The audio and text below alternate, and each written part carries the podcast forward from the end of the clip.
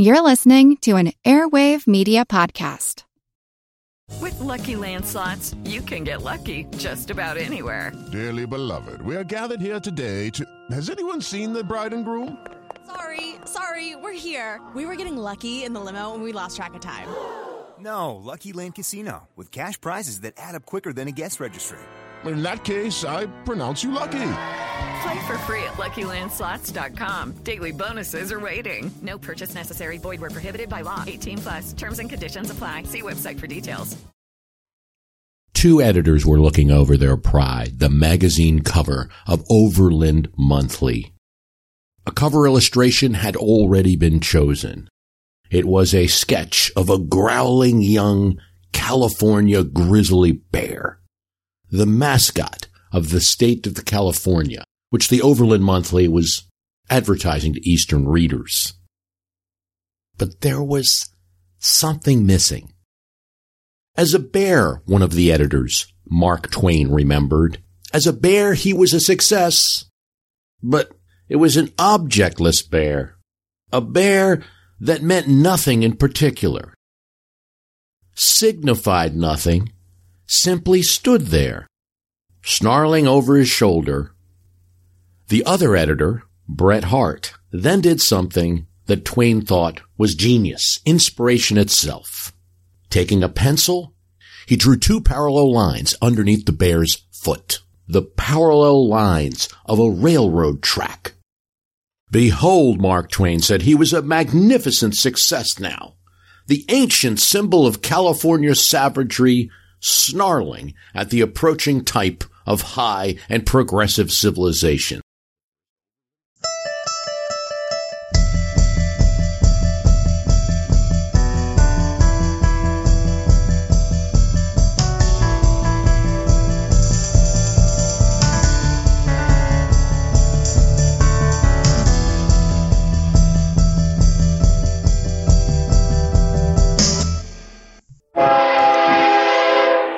It was a terrific crash. The Effie Afton, a fair steamboat in the 1850s style, made its way up the Mississippi River and blows her whistle, signaling to the bridge near Rock Island, Illinois, connecting it to Davenport, Iowa. And the drawbridge is raised.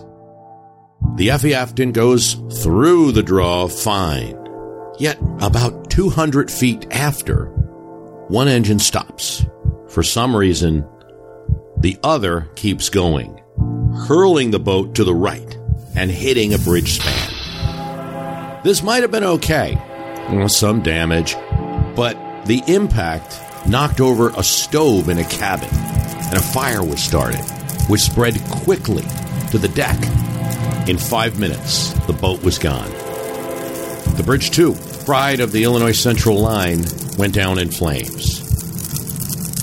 And when it burned, something strange happened. Steamboats that were in the area, did they rush to its aid? No. They cheered its destruction. For they had long harbored a grudge against this particular bridge. It was an impediment they didn't like and a source of competition too. The locomotive engines that shipped product across the Mississippi River were taking business away from the steamboats. Captain Hurd of the Effie Afton sued the Rock Island Bridge Company. This bridge had long been opposed and delayed. Rock Island had been a government installation, and among those who opposed the building of a bridge across the Mississippi River was the Secretary of War during the Pierce administration, Jefferson Davis, who sent marshals to stop the construction of the bridge. But the bridge's construction did go on. In a court case that would come, the bridge company would say that the steamboat purposely rammed the bridge. This was not a normal route for the FEF, which usually operated more to the south. The boat company would say that the bridge changed the current's direction, forcing the accident. Each side was well financed, and what's more, each side was supported politically by the two major camps, might say North and South, those that supported railroads and those that supported steamboats. And the steamboats had a long history. We talked about in the last cast about Mark Twain's reflection on his life in Mississippi. This is actually, this accident is actually occurring slightly before he became a steamboat captain. So he got into the game late. But there was a romanticism about that. The railroad company knows this. And they know they're going to court and they're going to have to convince not just a judge, but a jury. And they'll need to find a lawyer who can do that and they search through their counsels for the man who's not just good at the technical aspects of the law, but that can persuade a jury. Someone with experience in politics. An ambitious former congressman, Abraham Lincoln, is a proponent of the railroad, and he takes the case for the Rock Island Company. One of the cases will put him back on the political map. By the time of the Rock Island Bridge case, he's firmly established in his railroad bona fides. As a Whig member of the Illinois legislature, he votes for early railroad charters, for railroads to be built in Illinois. Now, it takes some time. Those early railroads don't end up getting built. But he continues to defend the railroad's forward movement through his state and further.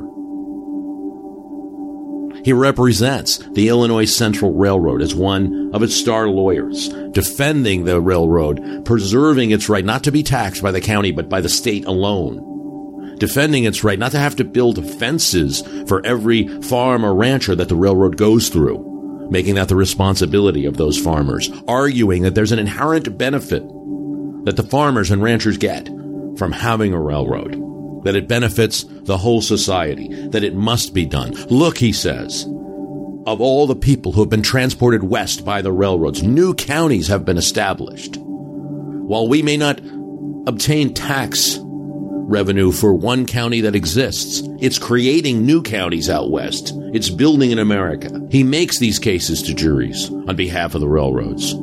He takes cases suing railroads too. And in one well known case, he sues the railroad for payment of his own legal fee. His fee of $5,000 is more than the president of the railroad gets, more than the governor of Illinois gets. But he gets his fee. There's some doubt as to whether that case was friendly or unfriendly in either words. In other words, Lincoln was very good friends with the president of the railroad. And perhaps the railroad had a number of British shareholders who were watching their books, and perhaps they had to be sued in order to pay a fee like that. Certainly, Lincoln represents the railroad after he's collected this fee, and there's a, uh, a story from his law partner, William Herndon, where he's counting piles of money from the railroad and says, See, William, this is what you've always wanted going after the corporations. But for the most part, Abraham Lincoln was a pro railroad lawyer. And he was not alone.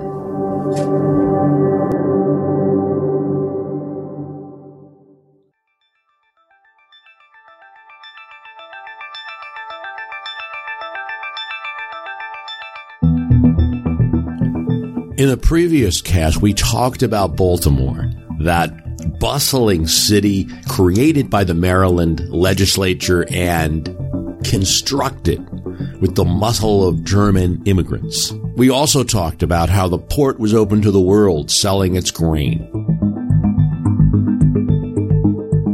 But there was an issue that started to happen in the 1820s, and that is the very Erie Canal built in New York was displacing the port of Baltimore because it did not have a connection inland.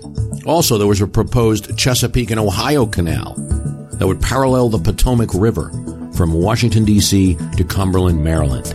Local entrepreneurs in Baltimore wanted to leapfrog New York and leapfrog Washington, D.C.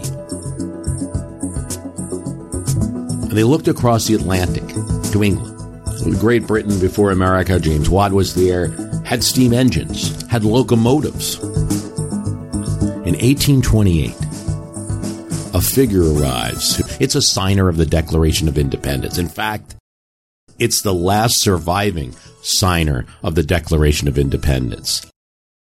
Charles Carroll of Carrollton got together a group of investors of local businessmen to fund the Baltimore and Ohio Railroad. and he himself broke its ground, a signer of the Declaration. Its objective was to connect Baltimore with the Ohio River and the West, and that would make it using this new technology better, perhaps, than the Erie Canal. But animal muscle was no match for the long distances and mountainous terrain that would have to be traveled. By 1830, the Baltimore and Ohio Railroad had extended its track from Baltimore to the village of Ellicott Mills, 13 miles to the west. The railroad was ready to test its first steam engine. And they get an offer from an engineer, Peter Cooper of New York. So in 1830, a bright summer's day full of promise, investors and local business people and dignitaries pile on to an open car pulled by a new contraption, which had to look strange. It, it looked like almost a stove boiler that was no bigger than the operator himself, pulling wheels. It was appropriately named Tom Thumb. Peter Cooper, the inventor, was at the controls. No one else would know how to operate such a thing at this time. Passengers were thrilled to be traveling at the end unheard of speed of 18 miles per hour. And they get to Ellicott City, Maryland in just an hour. But on the return trip, something happens.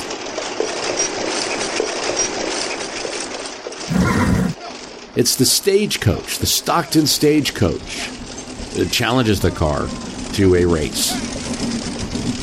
Here's what John Latrobe, he's the lawyer for the B&O Railroad. Here's what he said about the events of that day.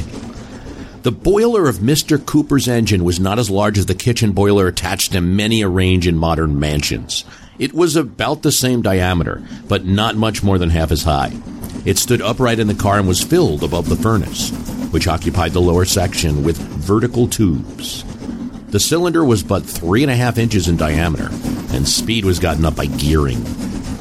No natural drought could have been sufficient to keep up a steam in so small a boiler, and Mr. Cooper used, therefore, a blowing apparatus driven by a drum attached to one of the car's wheels, which passed over a cord that in its turn worked a pulley on the shaft of the blower.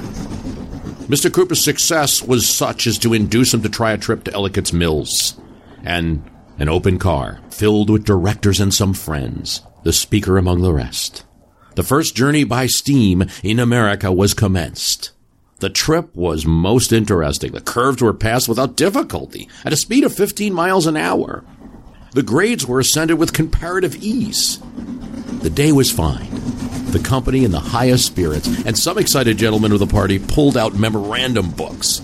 And when at the highest speed, which was 18 miles an hour, wrote their names and some connected sentences to prove that even at great velocity, it was possible to write in a notebook. The return trip from the mills, a distance of 13 miles, was made in 57 minutes. But the triumph of this Tom Thumb engine was not altogether without a drawback. The great stage proprietors of the day were Stockton and Stokes, and on this occasion a gallant gray of great beauty and power was driven by them from town, attached to another car in the second track for the company had begun by making two tracks to the mills and met the engine at the relay house on the racets on the way back. From this point, it was determined to have a race home. And the start being even, away went the horse and engine, the snort of one and the puff of the other keeping time and tune. At first, the gray had the best of it, for his steam would be applied to the greatest advantage on instant, while the engine had to wait until the rotation of the wheels set the blower to work. The horse was perhaps a quarter a mile ahead when the safety valve of the engine lifted and the thin blue vapor issuing from it showed an excess of steam. The blower whistled, the steam blew off in vapory clouds, the pace increased, the passengers shouted. The engine gained on the horse, and soon it lapped him. The silk was piled, the race was neck and neck, nose and nose. And then the engine passed the horse, and a great hurrah hailed the victory. But it was not repeated, for just at this time, when the Gray's master was about giving up, the band which drove the blower slipped from the drum. The safety valve ceased to scream, and the engine, for want of breath, began to wheeze and pant. In vain, Mr. Cooper, who was his own engine and fireman, lacerated his hands in attempting to replace the band on the wheel. In vain, he tried to urge the fire with light wood. The horse gained on the machine and passed it. And although the band was presently replaced and steam again did its best, the horse was too far ahead to be overtaken and came to be the winner of the race. So wrote John Latrobe, his eyewitness account originally published in Personal Reflections from 1868. He's talking about the events of 1830.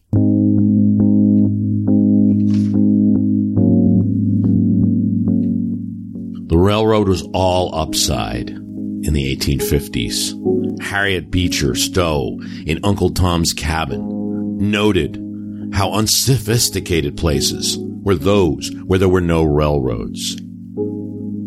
Ralph Waldo Emerson expresses the joy of riding the railroad. Men and trees whiz by you. The very permanence of matter seems compromised. It was an instance, riding the railroad, of natural magic. Man no longer waits for favorable gales. Oh, how the world has changed from the era of Noah to that of Napoleon.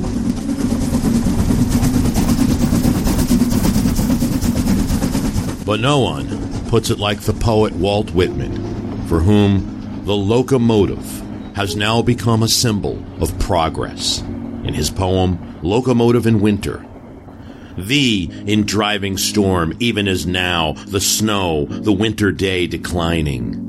Thee in thy panoply, thy measure dual throbbing, and thy beat convulsive.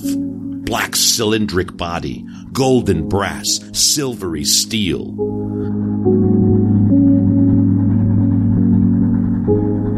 See, forget that vision we might have now of these old trains, you know. You got to remember it's the 1850s. These are new, sleek machines, the sleekest things they've seen in machine form, moving, and there aren't yet tracks everywhere. The ponderous sidebars, parallel and connecting rods, gyrating, shuttling at thy sides, thy great protruding headlight. It's no coincidence that railroads will coincide with social change, bringing in settlers quickly from New England to make the Northwest Territory mostly free. Wisconsin, with settlers brought by the railroad or brought close enough by the railroad, bursts the Republican Party at a time of railroad expansion.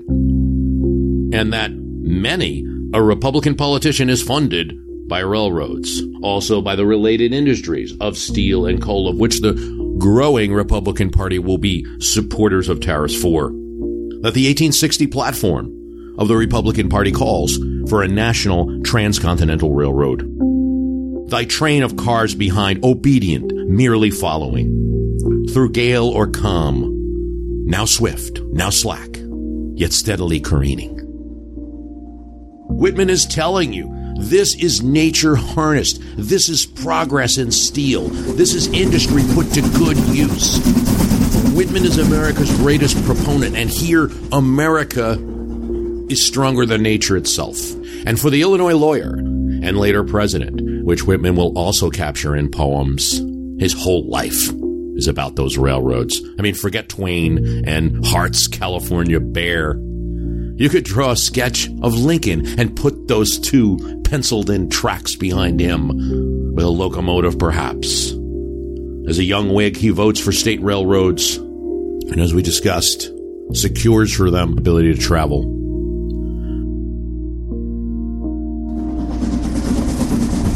Type of the modern, emblem of motion and power, pulse of the continent.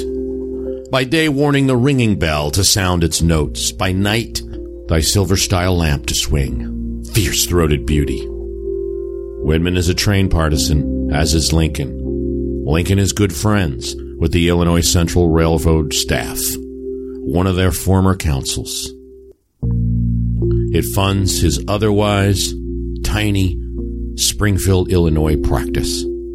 He takes on for the railroad annoying shareholders who are uh, not willing to pay their shareholders' fees because the railroad decided not to build near their property. He meets the future General George McClellan, also and one of many Civil War generals that will make their career on the railroad. McClellan writes in his memoirs a year later that he was annoyed by Lincoln telling stories all the time, as they had to travel together, representing he as the engineer and Lincoln as the key lawyer, representing the railroad on cases. Roll through my chant with thy lawless music, thy swinging lamps at night, thy madly whistled laughter, echoing, rumbling like an earthquake, raising all. Law of thyself, complete, thine old track, firmly holding. The railroad in America is 23 miles in 1830, most of that in Baltimore, and will be 30,000 miles by 1860. 30 more years, it will be 100,000 miles. And in 1916, railroads in America will hit their peak 250,000 miles of American rail track. Enough to go to the moon and back. No sweetness debonair of tearful harp or glib piano thine. The thrill of shrieks by rocks and hills returned. Again, beating nature, Whitman is telling us, beating perhaps the syrupy old conventions of American history and creating an American new. The train will fulfill the hints of abolitionists that it is part of the modern bringing abolition to America and the hints of businessmen that it will deliver change. It does these things in a sense. Maybe not as fast as anyone want. And indeed, in the case of the Effie Afton, the railroad had found its lawyer, and he was triumphant. Yes, he acknowledged the jury. The steamboat had romantic appeal. Yes, there is every need to go north and south, up and down the river. But the country also needed to go east and west as well. He demonstrated during this case his capacity for detail, correcting witnesses on the smallest things about nautical charts or wind di- direction, even sometimes making the judge and those watching the case laugh with his knowledge of the detail. He had visited the Rock Island Bridge and the surrounding area prior to the case. He traversed it by foot. He spoke to a boy whose father was the superintendent and knew the bridge well and knew that the bridge did not, as the steamboat company claimed, change the current in any way.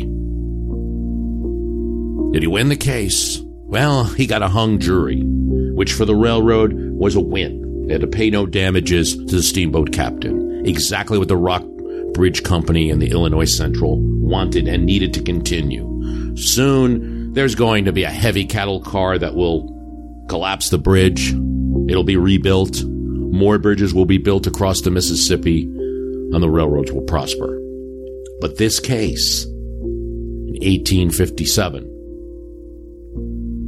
Lincoln's going to run for Senate in the next year and run for president two years later. He's putting him on the map. It's apparently on the train where Lincoln comes up with the idea that during his debate with Stephen Douglas, another railroad partisan and owner of land near railroad all around Chicago, that he will ask him a series of questions that will, if not lose the Illinois Senate election, they will make his ascension to the presidency impossible. It works at the Freeport debate, holding to territorial sovereignty over slavery, defending, in order to be intellectually consistent, the, the position of a territory to ban slavery within its limits disappoints the South, who will deny him the nomination in 1860. The dream of a transcontinental railroad begins at least in print in New York. Asa Whitney, a New England merchant, argues that the whaling fleet in New Bedford will move wholesale to the Pacific. A railroad is needed to keep the eastern states alive. Newspapers as early as the 1840s take up these ideas of Whitney. A railroad will create a race of free men, too, citizens not dependent on local institutions. Railroad workers who, after finishing laying track all over the country, will settle in homesteads around the track. About a transcontinental railroad. It's orthodox opinion in the 1850s that the American must go there. There is disagreement, of course, about where the line will be drawn, where the Transcontinental Railroad will be drawn. South to south, north to north, what parallel?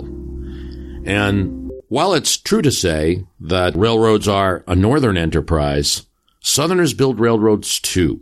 Sidney Blumenthal has an interesting take on this in his political history of Abraham Lincoln. Some historians have justified the compromise of 1850 because it gave the North 10 years to build its industrial strength, part of that railroads, and enable it to overpower the South when the war finally broke out. This, for instance, is argued by Robert Remini, who says that the South did not have a railroad system by which to move men and material to the areas where they were most needed. Rationalizing the actions of politicians on the basis of motives and thoughts they did not have, and events that were not or could not be predicted, as though those debating the Compromise of 1850 were preparing for victory in the Civil War, is, according to Blumenthal now, an illogical omniscience. The facts present yet another difficulty. It was not just North and West that rose, while the South was hardly as industrially developed as the North over the coming decade. It was not an isolated pastoral ideal. One third of the growth in the nation's railroad was in the South, largely built by slave labor, linking together the Cotton Kingdom and weaving it into the economies of New England and New York and London. More than three quarters of Southern railroads depended on slaves for operation. Railroads made possible the exponential increase in the value of cotton and slaves and strengthened the slave system measurably. Through the new technology, slavery became more intrinsic than ever to the unprecedented growth of international capitalism in the decade of the 1850s. The South supplied more than three-fourths of the cotton for the textile mills of England that employed perhaps a quarter of all English workers. And that was the basis of half of England's exports. The price of cotton rose continuously over the next decade, the 1850s, making the South the richest section of the country and its aristocracy the wealthiest. Southern slave grown cotton was the nation's leading export. It powered textile manufacturing revolutions in both New England and Europe and paid for American imports of everything from steel to capital. In addition, the demand for labor in southwestern states like Mississippi, Louisiana, and Texas drove up slave prices and land values throughout the South.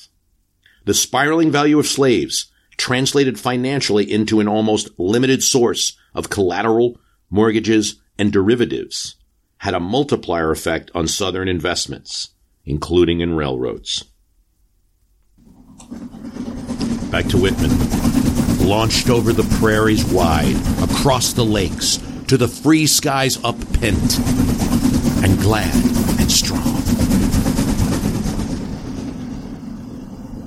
In its wake, the railroad changes the geographic and human landscape, and it creates things. It creates towns. The very small hamlet of Terminus, Georgia, 30 residents, has its name changed when a railroad is proposed there. The city of Atlantica Pacifica, named after the railroad company, serves its main purpose as a train connection to the city of Chattanooga, also a town greatly enhanced by railroad travel. Soon in the 1850s has 6,000 residents, a bank, newspaper, a freight car factory, a theater, and a medical college. It is the center of commerce from the South to the Midwest. The city of Pittsburgh, Pennsylvania almost made irrelevant when the National Road bypassed it, almost. After the War of 1812, the city builds river bridges and a turnpike to Philadelphia and a canal. In 1835, it becomes a locomotive builder. The McClurg Wade and Company of Pittsburgh builds the first. By 1851, Pittsburgh is connected to Cleveland by rail, and in 1854 to Philadelphia by rail. By 1857, it had 939 factories, 10,000 workers, 400 steam engines, and consuming 127,000 tons of iron. Far out west, and after the Civil War, a Union general saw in the short grass prairie with mountains of rock, so red the Spanish called it Almagre, he saw a good place to form a resort, and he founded Colorado Springs on the rail line. How could anyone look at these mountains and not be elevated to higher purposes? He built a hotel, gardens, and soon had so many tourists from the East, but also from Britain, that the town was nicknamed Little London. At the turn of the century, Katharine Lee Bates was so inspired by the summit of nearby Pikes Peak that she penned the song, America the Beautiful. New ways of living. You could now live away from the city center. Railroad suburbs are formed in various cities, including Pittsburgh, Chicago, New York.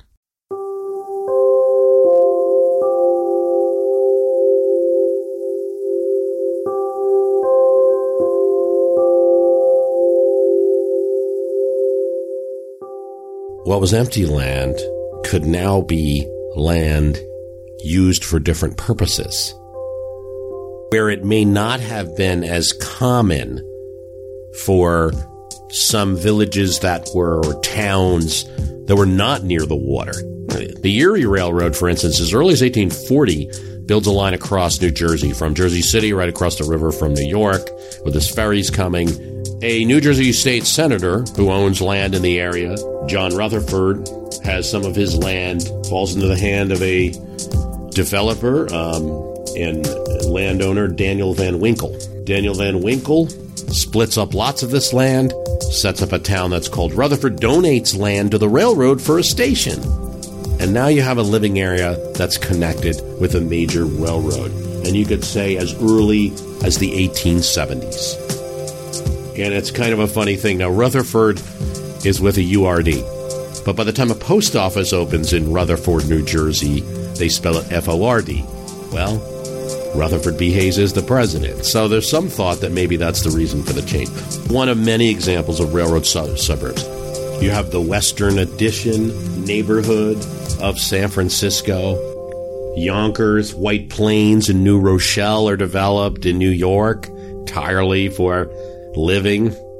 Now made a reality with the with with train lines.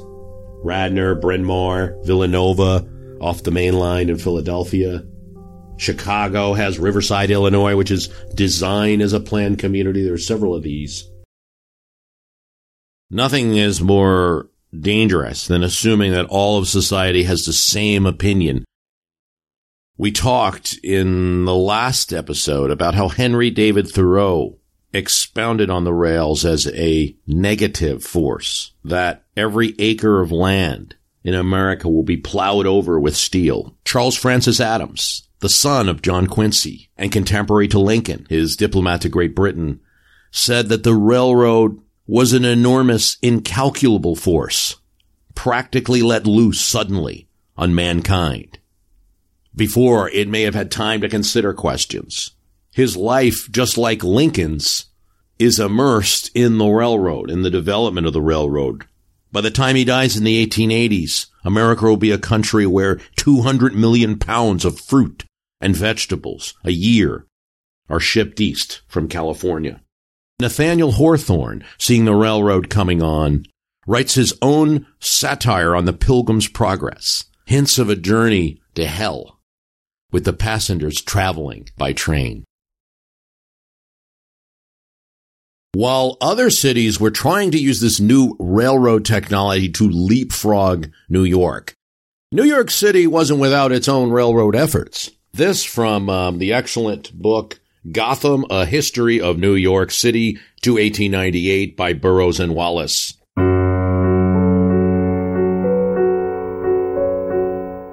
In May 1851, with great fanfare, President Fillmore and a party of civic notables boarded a steamer at the foot of Duane Street and chugged 20 miles upriver to the West Bank port of Piermont. There, the party transferred to a New York and Erie Railroad car and proceeded to travel 447 miles to Dunkirk, a hamlet on the shores of Lake Erie.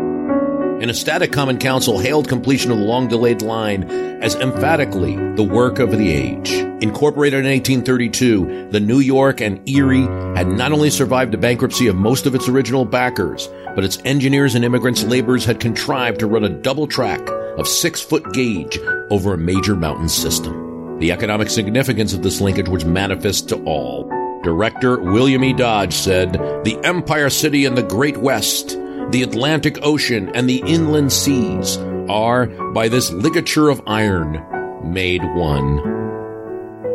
A second force of engineers and laborers was driving the Hudson River Railroad within sight of Albany, having laid 144 miles of track along the bank of the Hudson. Like the Erie, the Hudson Line had overcome more than natural obstacles, including the opposition of powerful Hudson River steamboat operators. Roused by the threat of a rival road out of Boston, the legislature assented to a charter for the Hudson Line. By 1851, it was scooting passengers from New York to Albany in less than four hours, against a seven and a half hour ride by steamboat. By 1853, its passengers could transfer to a set of interconnecting roads that stretched all the way to Buffalo.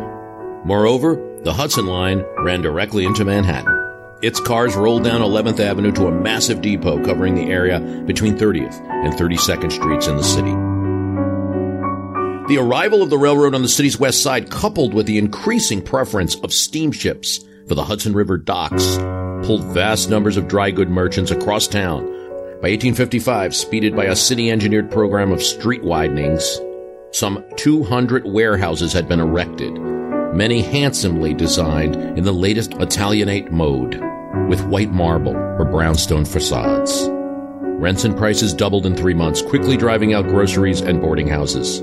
From the old worm of decay, exulted the Tribune, flutters forth the gorgeous butterfly of wealth and beauty.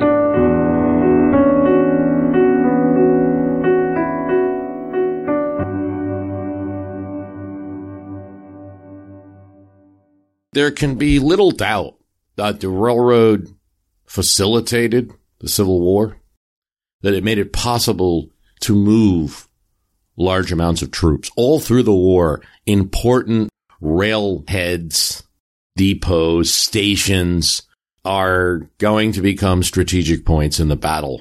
And it's very important for both sides to be disrupting rail communications and traffic.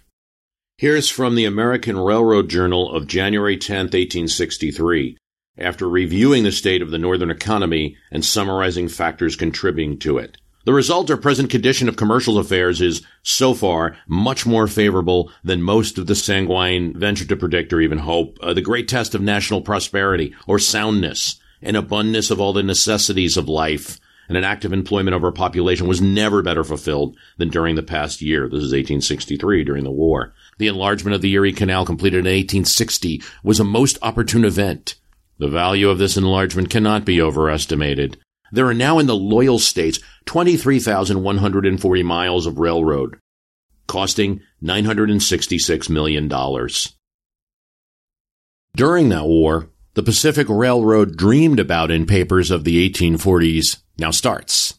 More than ever, it's seen that it's time to unite the East and West.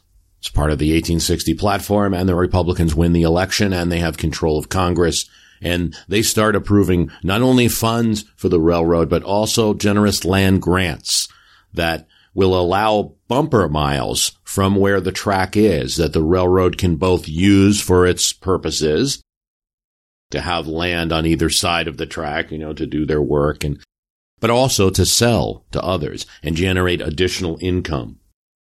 But Lincoln's not pleased with the slow progress on the railroad, especially on the railroad side from Missouri out to Utah, where they're going to link up with the Western Railroad, the Central Pacific. And so he asks Oliver Ames to get involved. Uh, the Ames family of Massachusetts is well established in the shovel business, which is related to the railroad business since it involves the digging of railroad ditches Oliver Sr. is known as the king of spades. Railroad construction required good shovels, as did the gold mining in California, and the family makes a fortune in the 1850s. They're quite good at making shovels. They're quite good at the factory process and good at distributing their product along with the railroads they helped assist. Now, Ames Jr. is in Congress and he is on the committee of railroads. He puts his family fortune into the Union Pacific Railroad and takes over by 1866. Three years later, he will complete his side of the railroad from Missouri to Utah. It will come after the president that assigned him the task is no longer there to see it. Booth's bullet sees to that. Yet Abraham Lincoln does one more favor for rail commerce. His funeral train goes from Washington, D.C. to Springfield, to New York, and other cities along the way. There are crowds everywhere to see the funeral train. Lincoln is carried in a special Pullman car, and the Pullman car will be made famous. No, Lincoln does not get to see that great moment in Promontory, Utah, May 10, 1869. But Alexander Toponce does see it.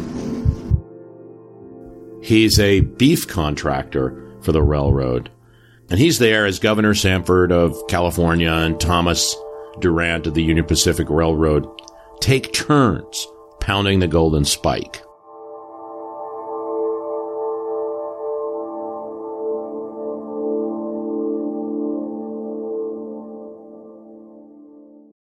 Without the ones like you, who work tirelessly to keep things running, everything would suddenly stop. Hospitals, factories, schools, and power plants, they all depend on you. No matter the weather, emergency, or time of day, you're the ones who get it done. At Grainger, we're here for you with professional grade industrial supplies. Count on real time product availability and fast delivery. Call clickgrainger.com or just stop by. Grainger for the ones who get it done. In the last 100 feet of railroad construction, as the two railroads were about to meet, Toponce said, he grabs a shovel from an Irishman who is digging and shovels some dirt just to be able to tell about it afterward. It was a hilarious occasion, Toponce said, due to the arrival of a train with supplies, including whiskey. And everybody had all they wanted to drink at the time. California furnished a gold spike, Nevada a silver spike. Governor Stanford picks up the hammer to drive the gold spike in, and he misses it. What a howl went up, Toponce said. Everybody yelled with delight. He missed it. Hee hee. The engineers blew the whistle and rang their bells. Then the governor hit again and this time tapped the spike. And the telegraph operator sent a signal to New York and to San Francisco so bells could go off in both cities and crowds could cheer there. The president of the Union Pacific then took the hammer and he too misses the spike and everyone laughed again and slapped everyone else.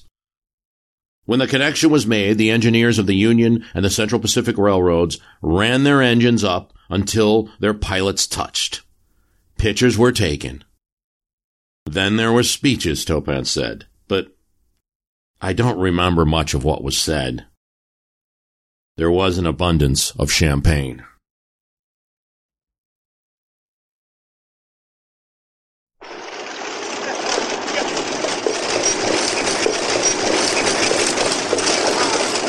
Before the railroads, or in those areas that the railroads still didn't reach, which were many across a large country, one could get a coach. That's indeed how Mark Twain made his trip out west. He became a uh, unsuccessful miner and successful writer in Virginia City, Nevada. The Omaha Herald gave passengers a good indication of what a uh, ride would be like. Don't imagine for a second you are going on a picnic. Annoyance, discomfort. If you are disappointed, thank heaven. Still, lines persisted, and the Overland Mail Company, for instance, had twice weekly service from San Francisco to Missouri. And the mail could get there from Missouri to that city in 25 days. Here's uh, Mark Twain's description of riding in a stagecoach. An imposing cradle on wheels drawn by six handsome horses, and by the side of the driver sat the conductor, the legitimate captain of the craft. We three were the only passengers. We sat on the back seat inside. About all of the rest of the coach was full of mail bags, for we had three days delayed mail with us. A perpendicular wall of mail matter rose up to the roof. There was a great pile of it strapped on top of the stage. We had 2,700 pounds of it aboard, the driver said. A little for Brigham, a little for Carson and Frisco, but the heft of it is for the engines. We guessed that his remark was intended to be facetious and to mean that we would unload most of our mail matter somewhere on the plains. We changed horses every 10 miles, all day long. We jumped out and stretched our legs every time the coach stopped. And so the night found us still vivacious and unfatigued. The next day, the stage suffers a breakdown, forcing its passengers to evacuate while repairs are made. The conductor lays the blame for the mishap on the extra weight of too many mail bags. After throwing half the mail onto the prairie, Orion's large unabridged dictionary causes trouble along the way. Orion is Mark Twain's brother. We began to get into the country now, threaded here or there with little streams. These had high, steep banks on each side, and every time we flew down one bank and scrambled up the other, our party got mixed somewhat. First, we would all lie down in a pile at the forward end of the stage, nearly in a sitting posture, and in a second, we would shoot to the other end and stand on our heads. And we would sprawl and kick too, and ward off ends and corners of mailbags that came lumbering over us and about us. And as the dust rose from the tumult, we would all sneeze in chorus, and the majority of us would grumble and probably say some hasty thing like, Take your elbow out of my ribs. Can't you quit crowding? Every time we avalanched from one end to the stage to the other, the unabridged dictionary would come to, and every time it damaged somebody. One trip it barked the secretary's elbow. That's his secretary's his brother. Uh, the next trip it hurt me in the stomach, and the third it tilted Bemis's nose up till he could look down his nostrils, he said. The pistols and coins soon settled to the bottom, but the pipes, pipe stems, tobacco, and canteens clattered and floundered after the dictionary every time it made a, an assault on us. And aided and abetted by the book by spilling tobacco into our eyes and water down our backs. Just one of the many stories. I have stories that are less funny from other passengers like that, referring to the, the rattling of the stagecoach. They used a system of relay stations, uh, home stations where there would be a blacksmith, other horses, lodging, and small swing stations where one could just change horses, stretch quickly, and get back on the line.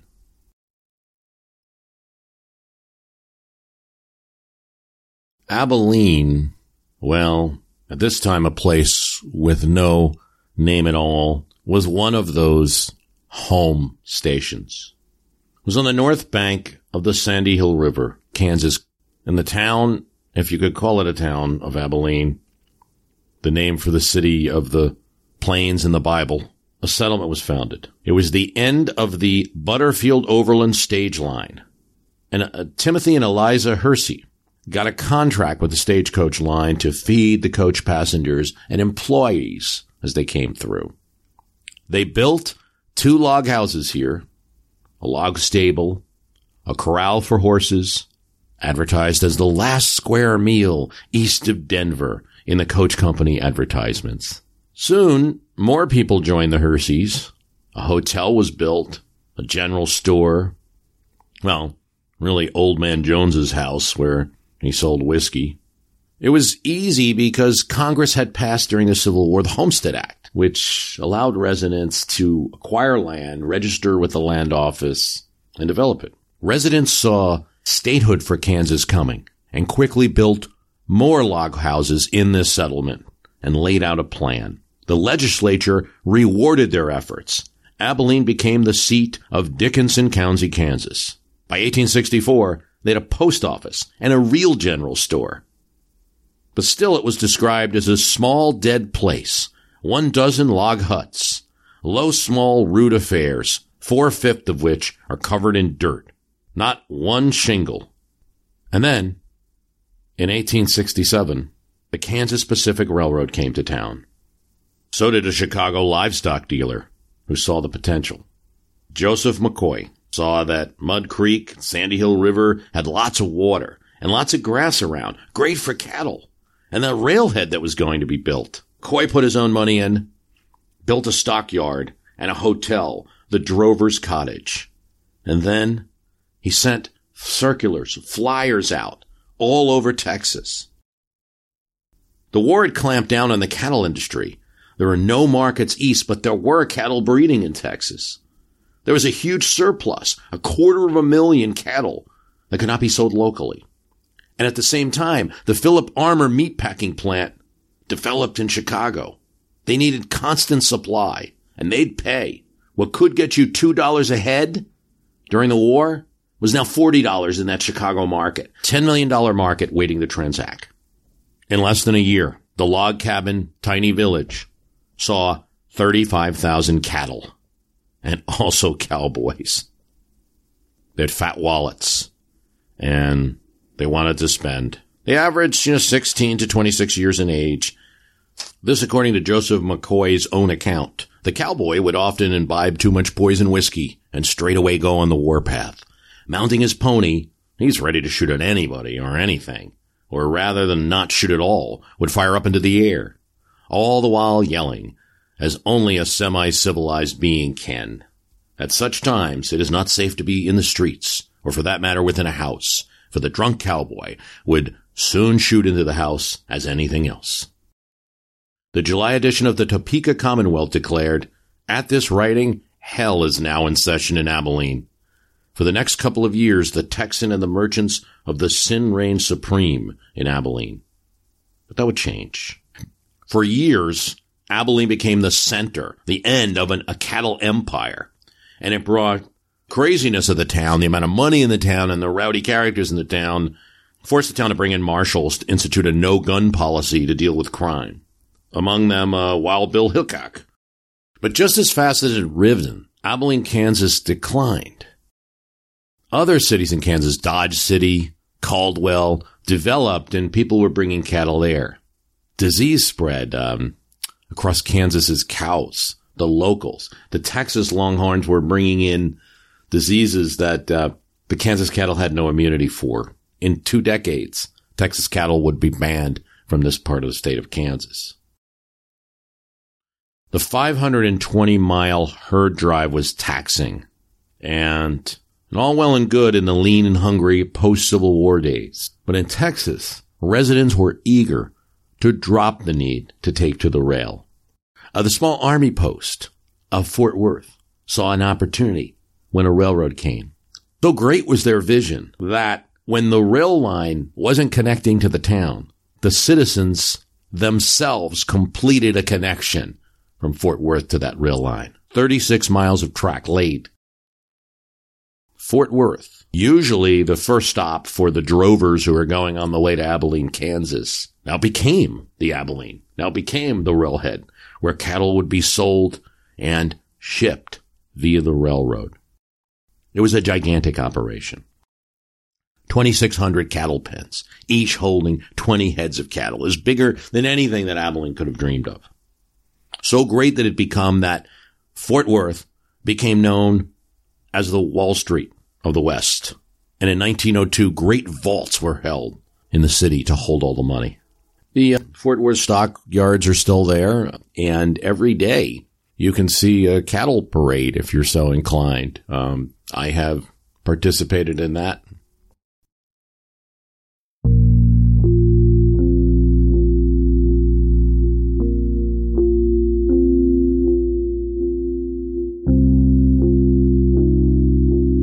The railroad did not make as many friends in the period after the Civil War as it had during the 1850s when it was inspiring poets.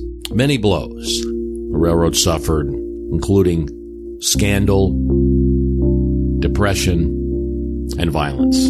The first that uh, blow that comes is there's this hotshot company that from 1867 to the early 1870s is the hot stock of the New York Stock Exchange, making absurd profits. And it's called Credit Mobilier. It's revealed in the articles of a newspaper, with a source being a disgruntled shareholder, to be owned by the same major shareholders and officers who own the Pacific Union Pacific Railroads. So the railroad was farming out a contract to itself with a markup and sending the bill to Congress to pay. Not only that, Credit Mobilier's company and the Union Pacific Company were gaining stock equity that they would not have had without the payments from Congress. In other words, the Transcontinental Railroad was a government project, but there wasn't yet established business on each part of that rail line. The market knew this. No businesses were built yet. No one lived out west. The only money came from the government contracts. And so the Credit Mobilier Company receiving the contracts from the Union Pacific Railroad was a way of disguising the unprofitable business of the Union Pacific. Now it was a scandal. And Oliver Ames, previous hero of the Transcontinental Railroad, will become Hoax Ames and will be censored by Congress. The Union Pacific, I mean, you, you have to look at that Transcontinental Railroad as kind of the man in the moon moment of the 19th century. Oddly, it happens 100 years before put a man on the moon in the 20th century. But now it's like NASA had filed for bankruptcy, right? The, the key railroad behind it is now filing for back bankruptcy. Stockholders in Credit Mobilier and in the Union Pacific are losing what they had. But it's worse. It will turn out that several congressmen, deeply entrenched GOP House members, have been bribed in order to keep the scheme quiet. The lack of transparency and ownership is the same owners between the Union Pacific and Credit Mobilier. They will be bribed with stocks in Credit Mobilier, which are very valuable things. They are also bribed to vote for more funds for the Union Pacific Railroad, which will find its way in the very stocks that they own. This scandal, among others, during the Grant presidency will end up in a change of party control of the House. The Democrats will take over the House in 1874 and investigate more and bring up more scandals. It'll also lead to a party split within the Republican Party, liberal Republicans and your regular stalwart Republicans, and a popular vote for the Democratic Party candidate Samuel Tilden in 1876. It will also lead to disastrous results for the careers of many, including James Blaine, Speaker of the House.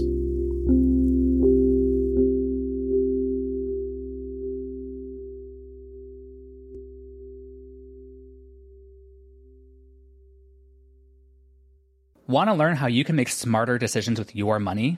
Well, I've got the podcast for you. I'm Sean Pyles, and I host NerdWallet's Smart Money Podcast.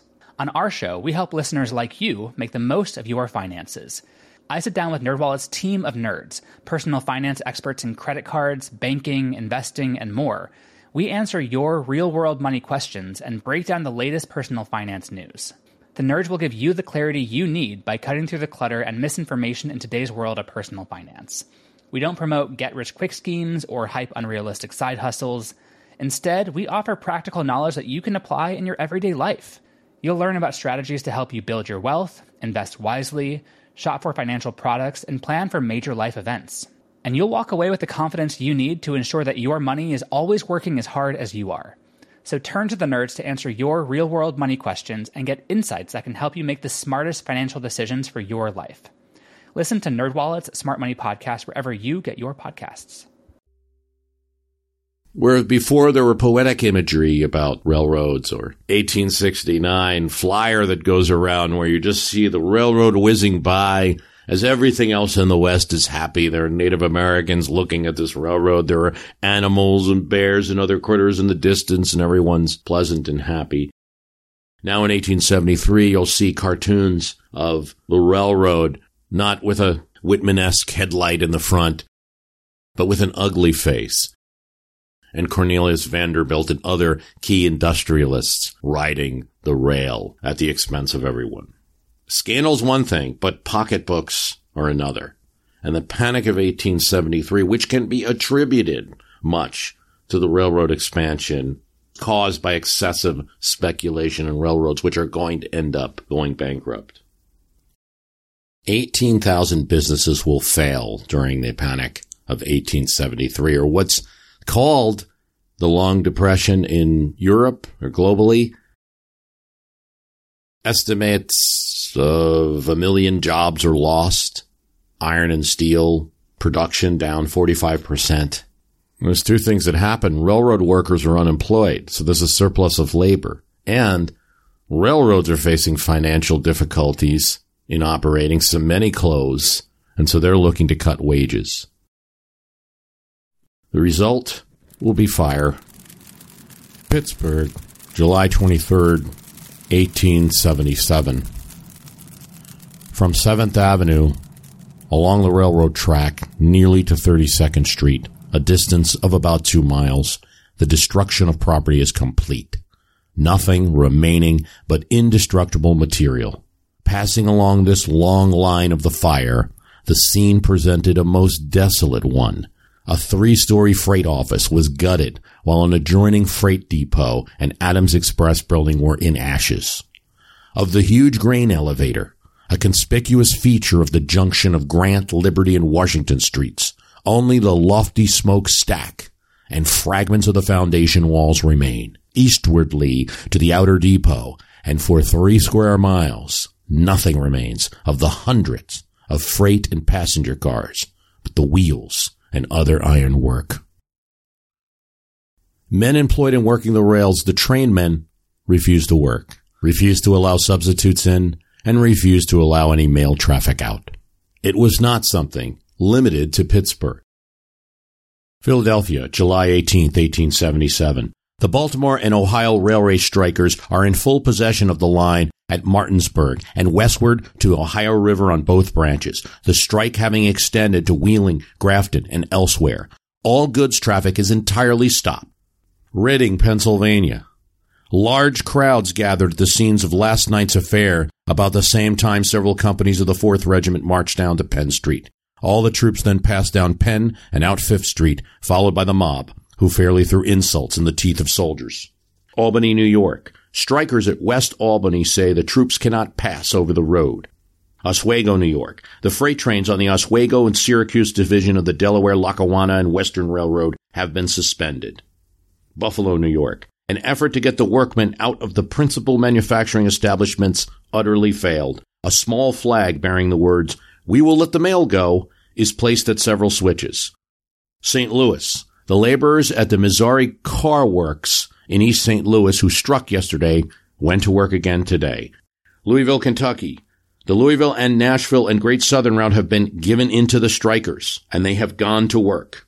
Chicago. The strike of railroad hands has become general in Chicago. It was inaugurated last night by a strike among the switchmen, and this morning by the entire force of the road which joined them. Cincinnati, July 24th. The drunken rioters, tired of their work, repaired to a point on the river road sufficiently remote to secure them from police interference. This morning, three of the ringleaders of this mob were arrested and jailed. Columbus. The strikers visited the stockyards and beeline yards this morning and refused to allow them to leave. Indianapolis, Indiana. The situation here is practically unchanged, with the exception that women and children caught in the blockade are permitted to leave on the postal cars. The mayor had requested that saloons be closed, and many are complying. Springfield, Illinois. The governor today issued a proclamation which, after reciting the troubles that are occurring in certain states, calls on the people to aid in maintaining peace. San Francisco. The city has been quiet as usual here during the day, but there is visible a strong undercurrent of apprehension. In Pittsburgh, railroad officials told them to get back to work, they hurled insults. When the sheriff threatened to use force, they said, in not so many words, go ahead.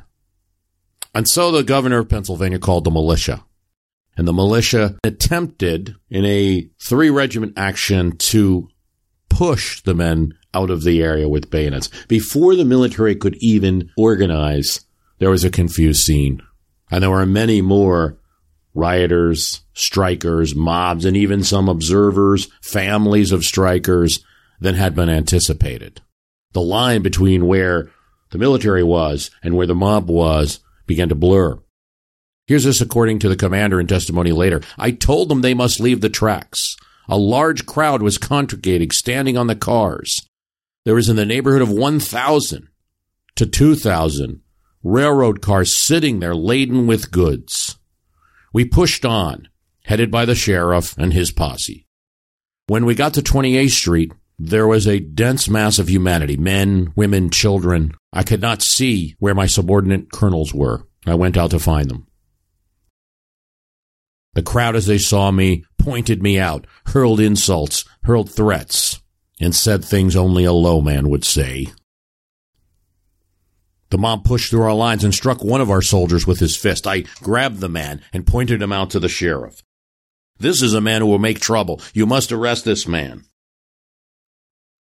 Finding my other regiments, I found that many of the other troops had dispersed, laid down their arms, or left. I found the tracks in Pittsburgh occupied, the troops outnumbered, and I went to the telegraph office to ask for reinforcements. As I did, it must have been the sound of the telegraph. It must have been the steam from the train cars. I could not hear, but there was a large disturbance. My first sign that something had gone on is looking out the window. And I had seen a young boy being carried off on a stretcher. I was told that that boy had just fainted given the heat and the humanity of the moment. But then I saw several other dead and wounded being carried away. Then I got my first report. There was musket fire. The mob had rocks, pieces of iron, and pistols, and they were hurling it at the troops as they moved forward with bayonet. The militia volleyed without orders and cleared the tracks. The men, tired, then took refuge in the roundhouse, where the most valuable railroad property was held. They set up their artillery and two Gatling guns but orders were never given to use these Gatling guns on the mob because of the fear that it would just lead to more violence, that would lead to deaths of innocents and more violence, though many of the men in the roundhouse were urging them to use it. Supplies were cut off, and by dark, all the windows were shattered, and two sentries were shot. Soon the roundhouse was set on fire and the militia was forced in a retreat, a retreat while being shot at by various pistols and rocks hurled at them. Pittsburgh was exceedingly violent, and 61 people would die in 1877 there, the most violent of all cities. So violent that uh, some of what I'm reading comes from a House report because the House of Representatives uh, special committee sat in the orphans court in Pittsburgh to gather all the witnesses they locally they could to find out just what had happened. Once the military retreated from Pittsburgh, Stryker set fires that razed 39 buildings and destroyed rolling stock, 104 locomotives, 1,245 freight and passenger cars were destroyed.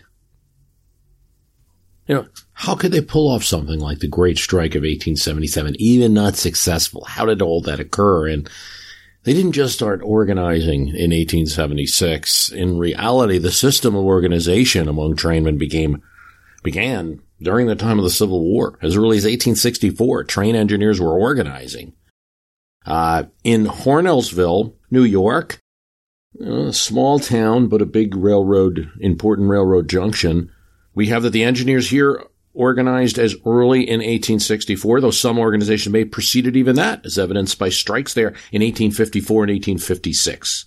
They possessed a hall, met weekly, and provided for members beneficial and social needs. Conductors there organized in 1874, firemen in 1876, and local firemen held major national offices for the first three years of the National Brotherhood. Really, it was established from this area. The railroads became, within a few decades, the largest employer outside of agriculture and required large amounts of capital investment to keep going. Thus the risk. Speculators fed large amounts of money into the railroad industry. Abnormal growth was caused, overexpansion perhaps. One of these capitalists, Jay Cooke, found that his firm went bankrupt like so many other banking firms, because a disproportionate share of depositors' funds were invested into railroads.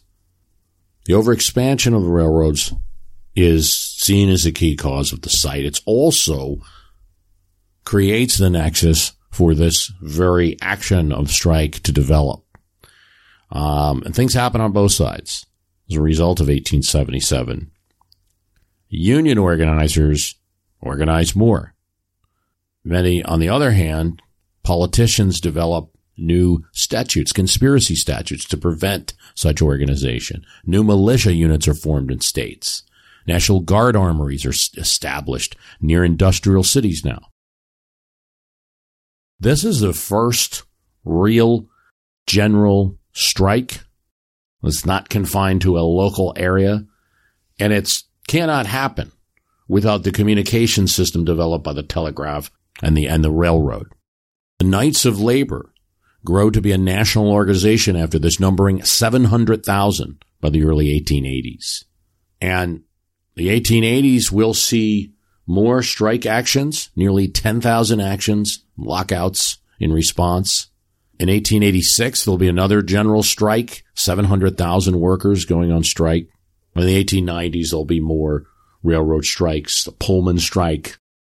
We're discussing the railroads today, but in the railroad, you're also seeing the connection of interstate, of true national business and everything that comes with that commerce, including the actions of workers doing the work.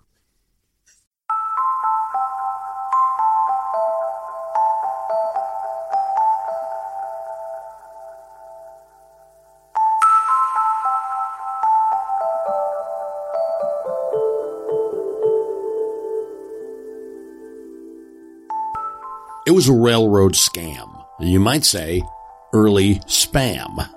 Makers of manufactured goods would send products to retailers via the railroad that they had not ordered. Uh, or they'd send them more than they actually ordered and hope that they didn't return them when the manufacturer contact, when the retailer contact them, hey, I didn't order this, want to return. It's like, okay, well, look, for us to save shipping costs, why don't you just uh, take this discount on the item and keep it?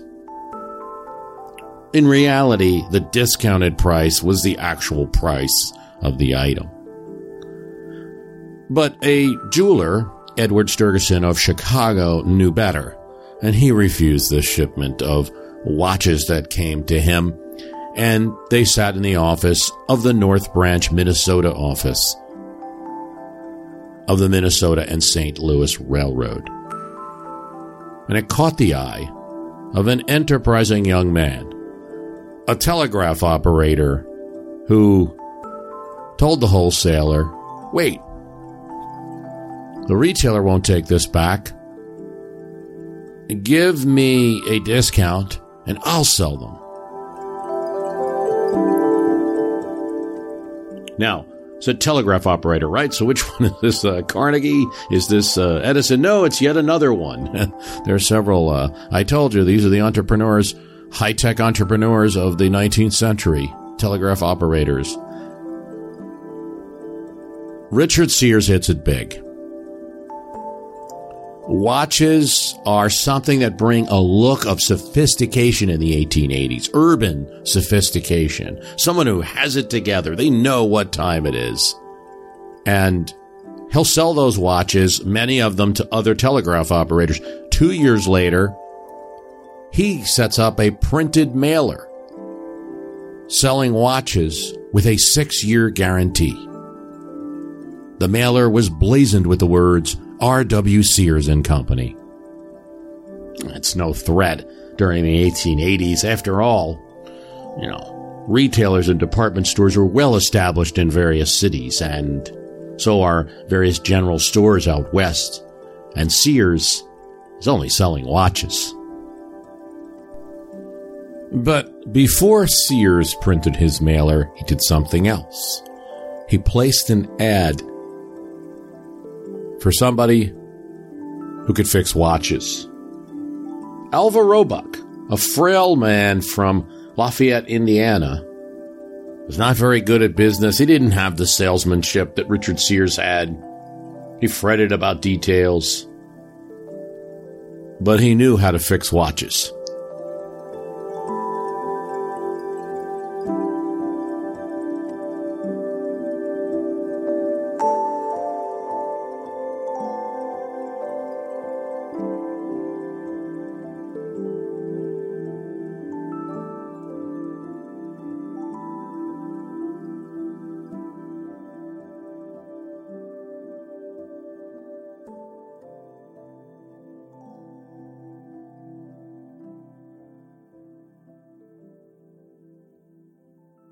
Was good timing. I mean, you need a watch, really, because of the railroad.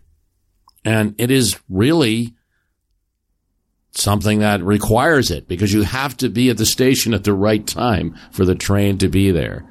And so important was time to the railroads that in 1883, railroads form the General Time Convention, where they actually change time in the United States forever, establishing the Eastern, Central, Mountain, and Pacific time zones.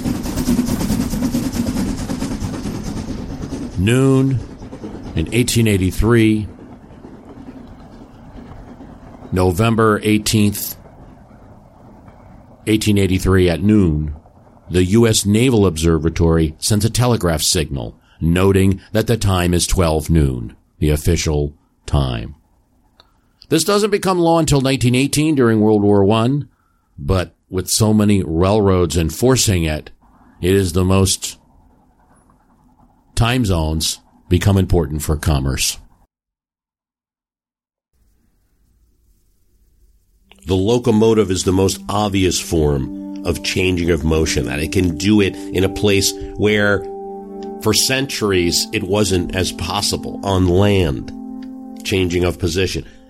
Trains are pretty commonplace in America. You know, if you take people like Abraham Lincoln, Edgar Allan Poe, Charles Darwin, um, Louis Braille, Kit Carson, you know, all born 1809. They're going to look at the train, at the locomotive, as some way, probably like Bill Clinton or Al Gore, you know, looked at the internet, right?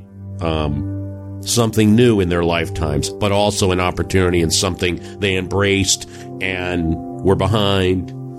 For Lincoln and Kit Carson, they're going to reach a time where it's certainly readily available, particularly in the North, where the effects of the railroad are clear. You know, for Edgar Allan Poe and for Louis Braille, the railroad is there for them, but it's it's slower in its development. It's just at the time of their death. It's just at the beginning. And for um, someone like Charles Darwin, he's actually reaching a point where the technology has really reached its its significance. And so, you know, I think you're seeing the train of something like a cell phones today. By the time you're getting to the 1880, you know, in the 1860s, most northern cities are connected by rail, and it's there. By the 1880s, it's just part of life. It's the cell phones, you know. Um, to just like now we're starting to see people rail against some of the big tech companies. There's no longer this kind of youthful amazement at Facebook and Twitter and things like that. Isn't it amazing we can all talk to each other? You know, we we should think about it sometimes. I I will, you know, look at what I'm doing here. I'm talking to you just as hundreds, thousands of other people can do with their casts. But put that aside. So by the 1880s, you know, this is this is common and when we think about that, there's a larger concept, and that's simply speed that has changed. The 1880s, the 1890s see a movement towards this, voluntary or not. And there's competition, for instance, between Britain and Germany for the building of fleets of great new battleships. And just like development in military and space tech go consumer, you know, the Tang effect, so did things back then. So when the German steamer Kaiser Wilhelm de Gross beat a British ship, a civilian ship, for the record in crossing the Atlantic Ocean, the British were on a mission and put government resources behind it and built a new ship, the Lusitania. It could reach 25 knots, and by 1907, it beat the record. But the White Star Line figured they'd do something really special with the Titanic and they pushed its captain to higher and higher speeds. Never mind the fog, never mind the ice. But focusing on these two infamous ships may occlude the point that we're making here. It's not just about a few reckless companies or aggressive countries. For one of the Titanic survivors, for instance, writing an article afterwards, he felt the public was to blame. Everyone was pushing for faster voyages, quicker trips. And this is what we got. a Chicago bishop, warned against the insane desire for speed. George Bernard Shaw and Joseph Conrad are among the writers at this time condemning reckless speeds. A popular novel produce a popular novel predicts a giant ship that is so advanced it was unsinkable, but it would end in disaster. And that ship's name was Titan and the novel was written in 1898, years before the sinking of the more famous nonfiction ship. Despite these critics, speed was just part of the culture in the 1890s. Everything had to be faster. And reading the excellent Stephen Kern's The Culture and Time and Space, a book that I've I've read often in between podcasts and haven't gotten much of a chance to talk about on one of the casts we find that people were warned of getting bicycle face because in the 1880s, bright bikes with pneumatic tires were built. These bikes were faster than the old models. People were moving faster than ever before.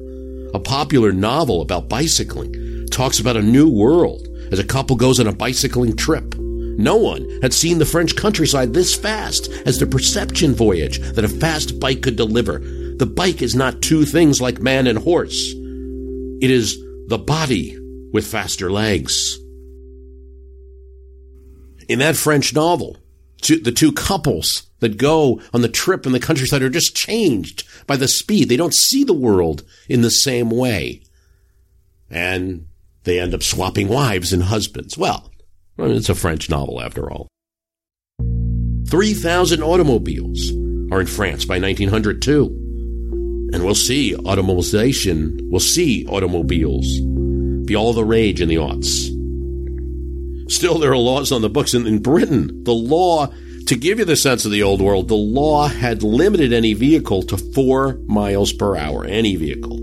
And if there was an automobile and there was a man on foot, the man on foot must lead. That was repealed in 1904 for a 20 mile an hour limit. A German historian noticed something about the 1890s too. More watches were being worn. Richard Sears had discovered this much to his happiness in the 1880s. 12 million in Germany were imported. That's a lot. And now, time mattered. Five minutes mattered. At work, stopwatches were used to time tasks to make factory workers go faster. These techniques led to faster millwork, better building, new brick scaffolding techniques, and a new term, the speed boss, whose job it was to ensure that the golden commodity of time was not wasted. We talked about in the last cast about the development in the beginning of the first American true factories, where everything's being done in one place, where tasks are divided. Well, now we're look, taking a closer look at perfecting it. We're we're 50 years or more beyond that now. We're trying to perfect it now making sure that each worker is not just doing one task, but doing it quickly according to the clock and measuring it, not just when they come in the morning, that certainly is measured more harshly now than ever before, but how they're performing each task and reminding them and correcting them and having managers come over to correct their performance. It's not entirely bad, though in most cases it is, I think, for, for that worker, because there are some theories out there that you also have to remember to give workers their time off. So even that's being measured more than better be, than ever before. But you can bet most employers weren't thinking about it that way. There's a new development, the watch book, because some managers who are speed bosses are realizing that if they're holding their watch there and people are looking at them, it's going to you know, decrease the morale in the factory. Well, all you have to do is bury the watch within a book. So it just looks like you're looking at a book and taking notes. Not at all intimidating this quest for speed is reaching the art too. I mean, you're seeing the beginning of movies. You're seeing, and the movies initially are trying to shock audiences with really neat stuff because it's what they have. They don't have great dialogue yet. So you see like a cable car coming right at you in some of these films, watching Niagara Falls and the fast water moving. Painters such as Umberto Boccioni, he's capturing this. There's futurism where you're seeing, if you look at Boccioni's dynamism of a soccer player, you see the foot, the ball, the motion is all one, captured as stationary object. And it's amazing. In music, ragtime, a new form of syncopations developing in Mississippi, taking off everywhere in America and Europe. Scott Joplin changes rhythm in his Maple Leaf Rag. Walter Lippmann says, We make love to ragtime and we die to it. Henry Adams rages against the speed in 1907. We are all now irritable, anxious, we're afraid. Even in this steampunk world, the overload of trains, underground trains, pneumatic mail tubes, the churn of motor vehicles, elevators, ticking watches, just too much. But far be it from me to make too much of a connection between this need for speed and the politics of the time. But I do think, and it's, and it's not my philosophy can beat up your politics or something like that. It's not a history of philosophy. But I do think it's not hard to see that the speed that came out of commerce, that was all about commerce uh, in the beginning, is now stretching into art and yes, into philosophy. Because if I can move quickly, that's going to increase my ability to understand that things can be relative. Nietzsche says it immediately, and he's not the only one who has thoughts in this direction, that there are no more subjects. We can't think of an eye that is not moving, turned in a particular direction. That doesn't exist. The active and interpreting forces are there that make seeing mean something. There's only perspective seeing. Can you go too far with that? Does it mean an end of selfishness in America? No, it does not. In fact, it could be leading to a new consumerism. That's what Richard Sears hoped for.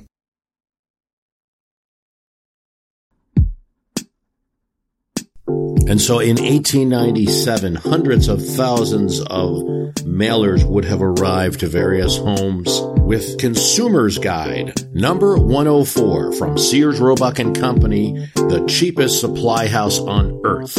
Our trade reaches around the world. Big picture of the globe there. The policy of the house with a picture of Lady Justice next to it. It is the policy of our house to supply the consumer everything on which we can save him money. Goods that can be delivered at your door anywhere in the United States for less than they can be procured from your local dealer. We aim to illustrate honestly and correctly every article. We employ no agents. Our terms are alike to all. Our employees are instructed to treat every customer at a distance, exactly as they would like to be treated along with instructions about our prices, about our reliability, our terms, freight shipments, mail shipments, how to order. Fill out closely all the blank spaces on our order sheet as shown in filled out sample order blank on page 9. And if you do not have an order sheet, closely follow these instructions. Write your name clearly and distinctly on any piece of paper. Many people forget to sign their name. In such case, the order has to be held till the consumer complains. Give your post office name, also street address, shipping point, and then say what country and state. Say from what catalog ordered, and always give the catalog number and price of each article wanted. This is the 1897 Sears Roebuck and Company catalog. I have it in my hands. It is giant with the index. It is 786 pages. And where does it begin? With coffee, of course. Where else? Crushed Java coffee, chicory and coffee essence, special blends, coffees green and roasted, coca shells, coca, pure ground spices, pepper, black, pepper, double sifted, allspice, cloves, ginger, Jamaica, African ginger, mace, nutmegs, canned vegetables, succotash, white wax beans, pumpkin, lima beans, Illinois corn, tomatoes best grade, plum puddings, can openers, jelly tumblers, mason fruit jars, stove polish, a full and lasting luster, Bragg soap, biggest cake and best value for the money ordered, syrup and molasses. We sell syrup and molasses at lowest wholesale prices. Just think, you can buy five gallons of syrup, keg and all, for about one dollar. The drug department, nerve and brain pills, rheumatic cures, Dr. Barker's blood builder, nature's most wonderful remedy for destroying poisons in the blood and building up a pure, healthy blood, no matter how diseased the system is. Tobacco habit cure, liquor habit cure, system builder and lung restorer, orange wine stomach bitters. Here's one. Universal wolf tooth forceps for extracting wolf teeth. Length 9 inches. Machine bolts, stove bolts, flathead stove bolts, lag screws, iron washers, carriage bolts, blacksmith bellows, anvils, bench drills, pipe vise, gas pliers, bargains in men's coats and vests with odd pants to match, bicycle suits, men's smoking jacket the finest quality and material. Here's what the people say. Dear Sears, Roebuck and Company, dear sirs, the clothes are at hand and are perfectly satisfactory. I thank you for your promptness and honesty, and I will do all I can for you. Gents, I received the clothes the 28th okay. They are a good fit. I am more than pleased with them. I think you will hear from me again. Brownie suits for children, special bargains for boys from 4 to 14 years of age. Always state age of boy and say whether large or small of his age. Do we have hats? Why, of course we do. Many men have many notions. We have a notion that you will like our hats, if you will but try them. Driving hats, USA Cavalry hats, Grand Army hats, the Citizen's hat, Pasha hats, the bike hat, buckskin felt sombrero. The national flag, made of all wool bunting popular fiction in special binding, the most readable works of the best authors, all bound handsomely, open circuit batteries, electric bell outfits, dry batteries. Call annunciators. Call annunciators are arranged with bell, complete, and have a hand which points to the number indicating the portion of the house or other place from which the call originated, also used for burglar alarm purposes. The Czar Pocket Camera. The cheapest camera ever sold. Even though this little instrument is offered for less than a dollar, it is a complete and practical working camera. The case is covered with a black leatherette, which is most excellent imitation of Morocco. The demand we have for telephones has so largely increased of late we have been induced to give the matter special attention. The improved long distance battery telephone of the regular Bell telephone style with a solid oak or walnut case. Our $125 piano a regular $300 instrument. Hopkins and Allen automatic hammerless double action revolver. Consider our price and our cash discount are 3%, also our liberal terms, and the fact that this revolver will be sent by mail on receipt of 22 cents. And for when going hunting, how about an oil tanned horsehide suit? Tennis bats and rackets, tennis balls, boxing gloves. This glove is made of the best select French kid football inflators, baseball mitts, baseball is two words, fencing gloves, Whitley exercisers. The Whitley exerciser consists of a pure gum cable, many strands, covered to protect it from the weather, with adjustable handles and swiveled attachments, running over three absolutely noiseless and adjustable cone bearing pulleys, so arranged as to be readily suspended in various positions on small hooks attached to the door jamb.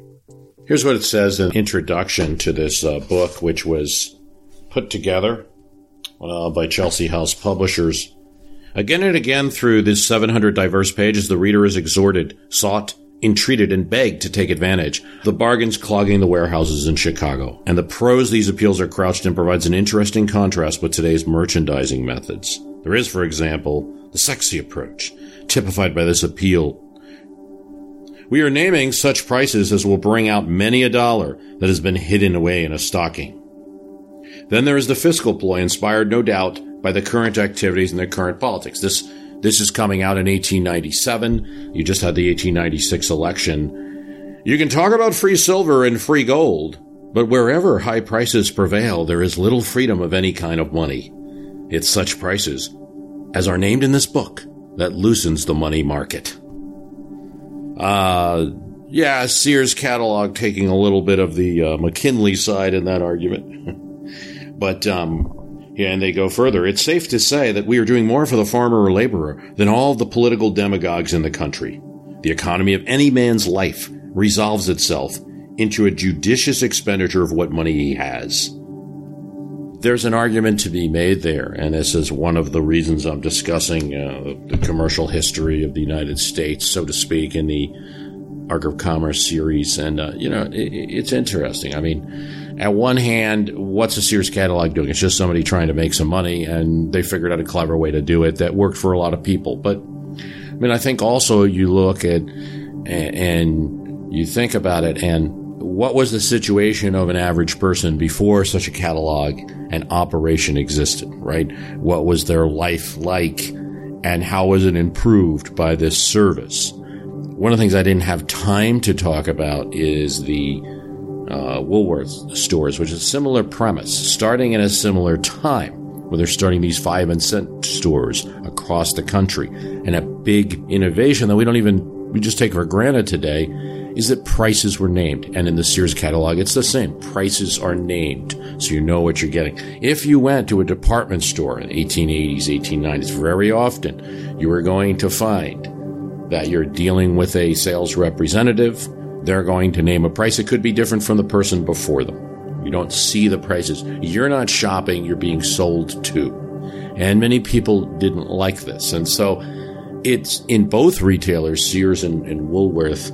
Um, I think you see that, yes, you know, political causes, um, you know, can lead to, to better life for people.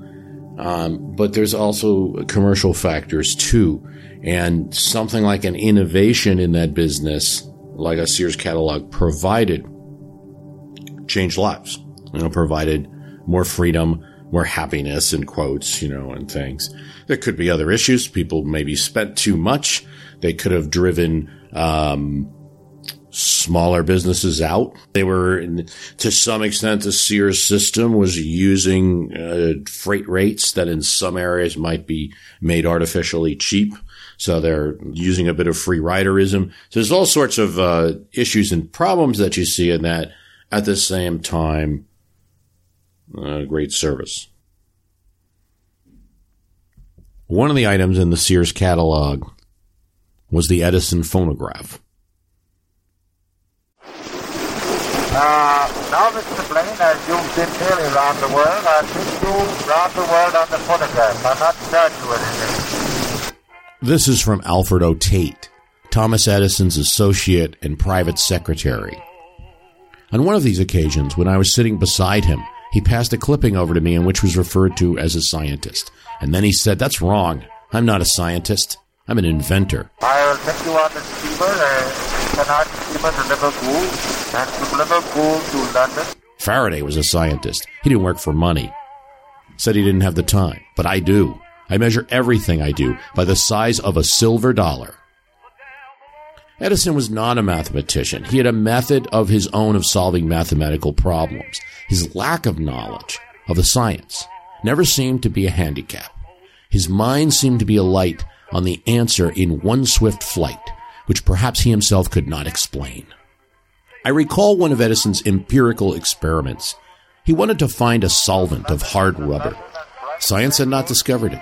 Theory was helpless. So he resorted to empiricism. He had a storeroom of scientific chemicals that was complete. He immersed in vials containing one of each of these chemicals a small section of hard rubber.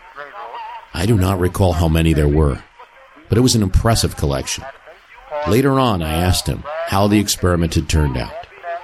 I got it, he said. On February 19, 1878, Edison is granted a patent for a device he calls the phonograph. It's in a work session in July of 1877. He wants to develop a machine that can record telegraph messages. Okay, so he has done many innovations to the telegraph. He has been able to do tickers through the telegraph. You know, he certainly doesn't invent the telegraph. That's before his time. An operator of the telegraph, he does invent a four multiplex sending two signals forward and two signals back at the same time. He, he invents that. Now he wants to record telegraph messages. They're stuck on their progress to make this machine. Record those telegraph clicks onto paper strips. Then, on a summer evening, during a brainstorming session, Edison threw out the idea perhaps a voice. If we're going to record clicks, maybe a human voice can be recorded.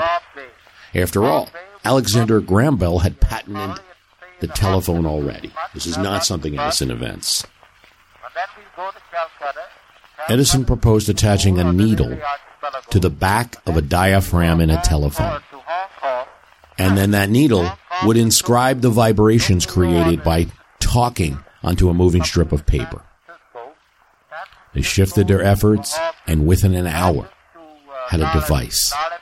Speaking slowly, Edison recited, Mary had a little lamb into the mouthpiece. When they pulled the paper tape back across the needle, they heard, I added, ah, speaking through the mouthpiece. They were close. Several hundred duplicate cylinders so other people could hear what you say. Uh, goodbye. Edison. The first midnight recording session lasted until dawn as Edison's team worked on various configurations. They replaced the paper strip and rollers with tinfoil wrapped around a cylinder. And Edison thought there might be a commercial opportunity to sell his phonograph as a dictation machine that businesses could use. He demonstrated the invention to editors from Scientific American magazine in December 1877. The resulting article prompted demand for it, and he created one of many companies. By the turn of the century, they're going to have to try to consolidate all of these Edison companies. The Edison Speaking Phonograph Company with investors. But it takes about 10 years until Emil Berliner, German immigrant living in Washington, invents a disc recording system, the gramophone. The Sears catalog is published up until 1993. And in 1994, Sears sells its iconic building in Chicago. That same year marks another moment. The first sale of a book on a website called Cadabra.com, soon to become Amazon. What became of Alvah Roebuck? Well, he sold out in 1895 and gave Sears the right to use his name. I do hereby give the said Sears Roebuck and Company Corporation full right, authority, and privilege to use said name of Roebuck in their corporate name. And for that, he got $25,000, a fair amount of money in those days. He didn't like the seven day work week that uh, Richard Sears could put in. He did later become president of Typewriter Company and got involved in motion pictures and did, you know, fairly well. Richard Sears retires in 1909, dies in 1914. Others take over the company. Roebuck unfortunately gets involved in some Florida real estate and loses most of his money in the 20s. He's forced to go back to the company that he started with. Sears Roebuck and Company, now owned by other people. But they employ him as a kind of traveling morale booster. He goes to visit stores throughout the Great Depression and writes a history of Sears. He dies in 1948. But one thing he says is Sears made 25 million and now he's dead. Me? I've never felt better.